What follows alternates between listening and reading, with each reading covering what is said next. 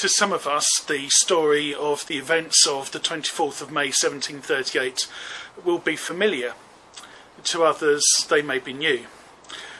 So cast your minds back around 280 years ago, which on reflection feels like about six minutes before the lockdown. Go back to the City of London, where we discovered two brothers, John and Charles Wesley, who were both clergymen in the Church of England. Both brothers in that May of 1738 were wearing their grumpy trousers. They hadn't worked out that they could wear their happy trousers. They'd just returned from working as missionaries in the American colony of Georgia, and for various reasons, this had ended as an embarrassing failure. A doomed love affair, and spending time with a load of religious Americans and a bunch of Moravians had made both the Wesleys really rather glum. Hardly surprising, as Moravians are, even to this day, not exactly renowned for their party spirit and levity. But all of this had led the two brothers to feeling rather insecure in their faith. It had caused John to question his vocation as a priest and indeed whether he was truly a Christian at all. It also had a distressing impact upon Charles, who felt that he was unworthy of God's love. I'm sure a sentiment that so many of us feel at times. For months, Charles in particular had been praying for God to help him overcome his sinfulness. He felt that he never said and did the things he should be doing as a Christian. On the 17th of May of that year, a friend gave Charles, who was sick and in bed, a book to read. It was by the 16th century Protestant reformer Martin Luther, and it was on the subject of salvation by faith it proved for Charles to be a turning point. On the 21st of May, Charles realised he had been wrong in trying to earn a place in heaven. He should instead be relying entirely on Jesus' love. Jesus had so loved us that he was prepared to die on a cross and pay the price necessary for us to be saved. So when Jesus said on the cross, Forgive them, it was a prayer of forgiveness for all people for all time. All a person had to do to be saved was to trust in Jesus' amazing love. Charles felt a huge weight had been taken off of his shoulders, and he was overwhelmed with joy. His newfound reliance on God's saving grace produced what he described as a strange palpitation of the heart and he prayed that his older brother John might have a similar experience. He wrote two hymns as a result of this, one of them being And Can It Be? My chains fell off, my heart was free. I rose, went forth, and followed thee. Amazing love, how can it be that thou, my God, shouldst die for me. At the time of writing this, Charles was confined to bed, but a copy of what he had written was sent to a religious society that met in Aldersgate Street in London. It was what we now might term as one of our house groups, or something similar at any rate. John Wesley attended that meeting on the evening of the 24th of May, and it is thought that Charles's hymn was either read out or sung. Charles had had a strange palpitation of the heart. Now John was to feel something similar. So let us hear from John's journal about the events of that day. In 1738, both John and Charles Wesley had recently returned to England, deeply dissatisfied with their spiritual state. Still heavily influenced by the Moravians they met with in London, the, the Wesleys returned and joined a religious society. And in, in May 1738, they both underwent a profound spiritual experience. John famously described this in his journal for the 24th of May 1738.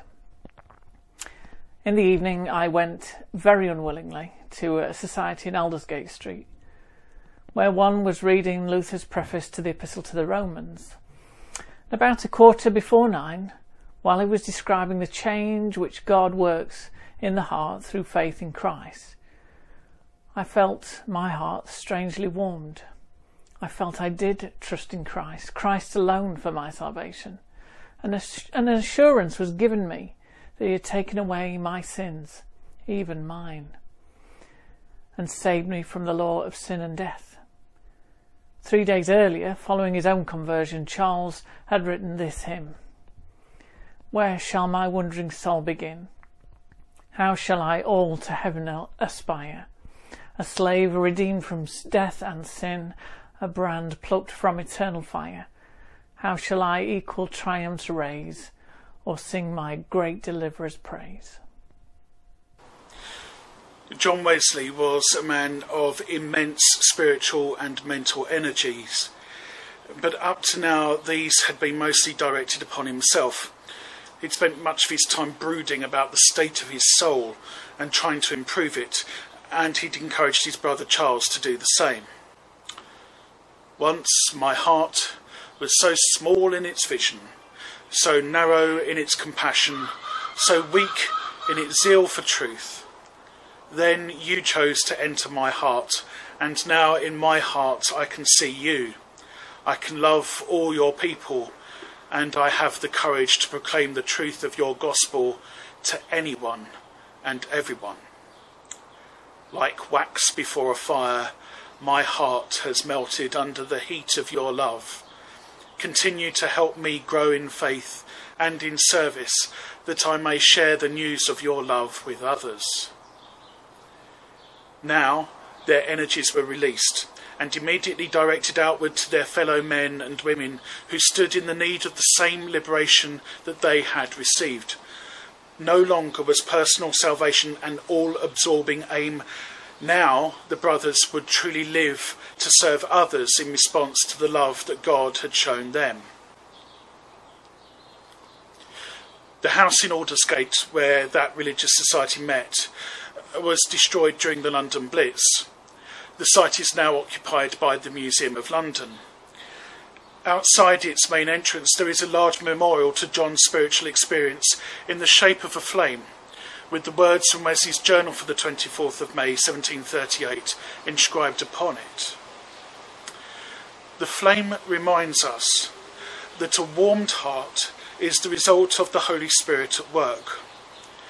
Just as the Apostolic Church was given new life and purpose through the coming of the Spirit at Pentecost, so too were John and Charles Wesley given new life, new purpose, and so too are all Christians today who put their trust in God and have their hearts strangely warmed. John asked Methodists to set aside time each week when they would actively help other people, running food banks, visiting the sick, organising schools for the uneducated, comforting those in prison. As a church, we are going to need to think much more seriously about how we can be active in our service to addressing the many new needs which this horrendous virus is creating. And we're going to need to work on that significantly over the coming months and years.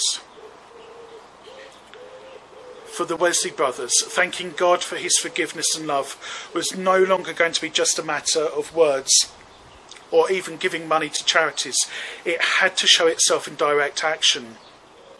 John Wesley did not see salvation as something which happens after death. Salvation is something to be experienced now. He said this By salvation, I mean not the vulgar notion of deliverance from hell or going to heaven, but a present deliverance from sin the renewal of our souls after the image of God in righteousness and true holiness, in justice, mercy, and truth. Miss no opportunity to do good.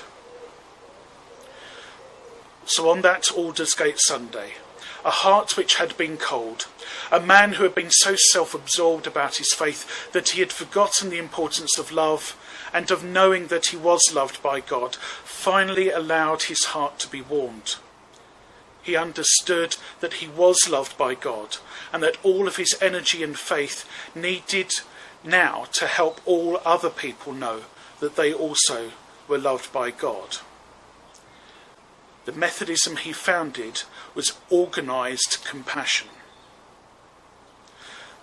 So, for each of us this day, let us thank God for the ministry of the Wesley brothers, for the movement they started. And let each of us think about how we will live out our Methodism during this lockdown and once our chains fall off and our hearts and bodies are free. John Wesley defined being a Methodist in these terms.